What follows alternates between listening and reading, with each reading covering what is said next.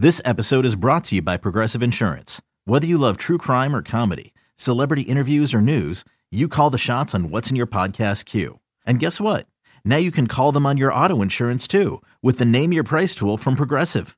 It works just the way it sounds. You tell Progressive how much you want to pay for car insurance, and they'll show you coverage options that fit your budget.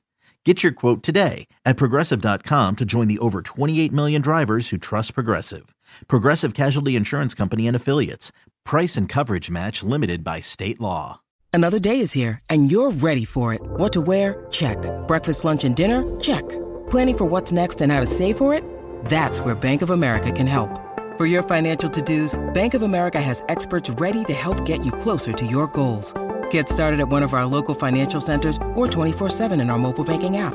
Find a location near you at bankofamerica.com slash talk to us. What would you like the power to do?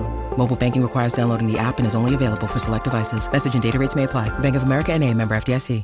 The Five Star Zone with Rico Beard.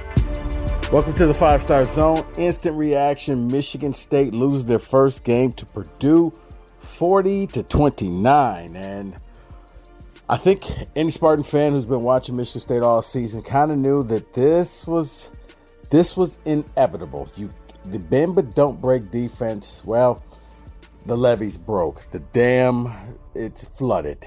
That secondary got torched. Aidan O'Connell. yeah, that that wasn't uh, Tom Brady out there. That that wasn't uh, Patrick Mahomes. It was Aidan O'Connell. And yeah, he, over 500 yards of offense. That in and of itself is something that'll give you nightmares if you're a Michigan State fan of knowing what Aidan O'Connell did. 536 yards, three touchdowns, zero interceptions, completed 40 out of 54 passes. He only had 14 incomplete passes. He controlled the entire game, the tempo of the game, third down. Michigan State couldn't get off the field.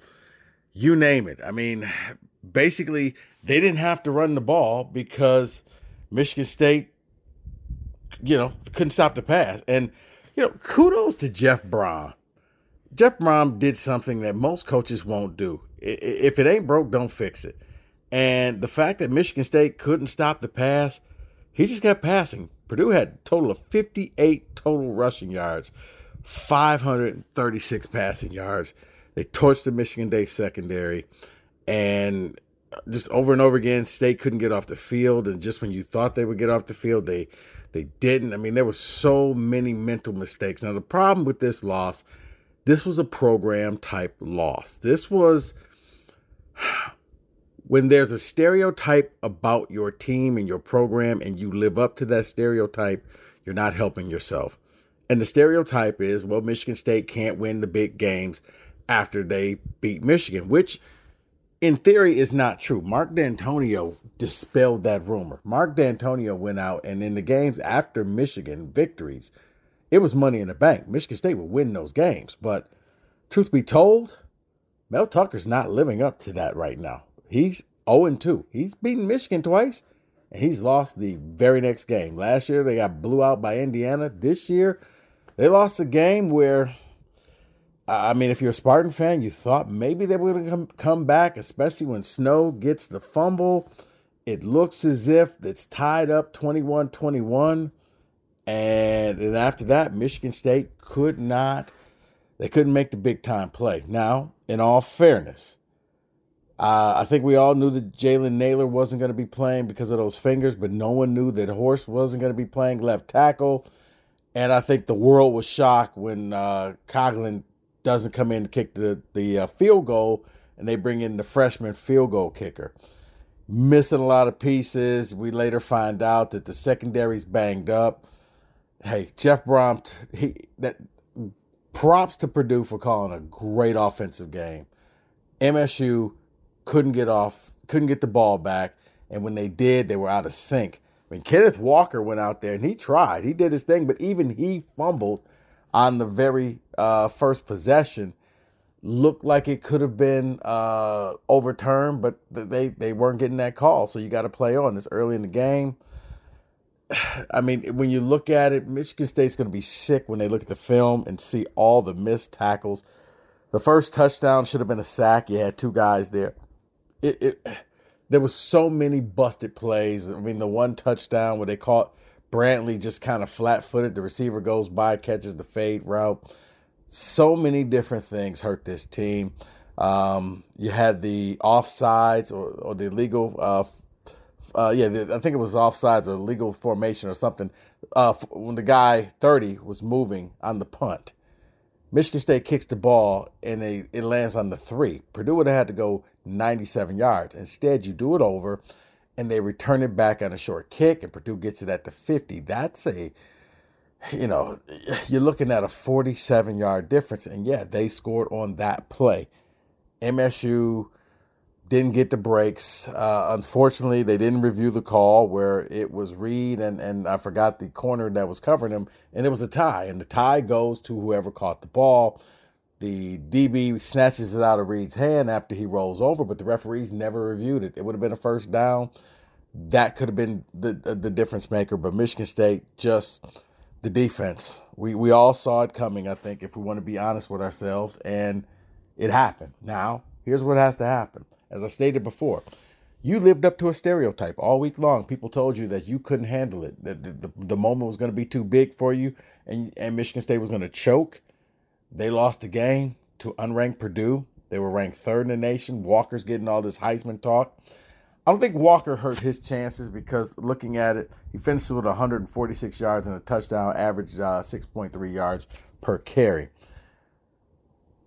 But Mel Tucker took a big hit because this kind of comes on him when you get the mental mistakes, when you get two personal foul back to back that that that aided and produced scoring yet again this was all self inflicted. Can it be corrected? Yes.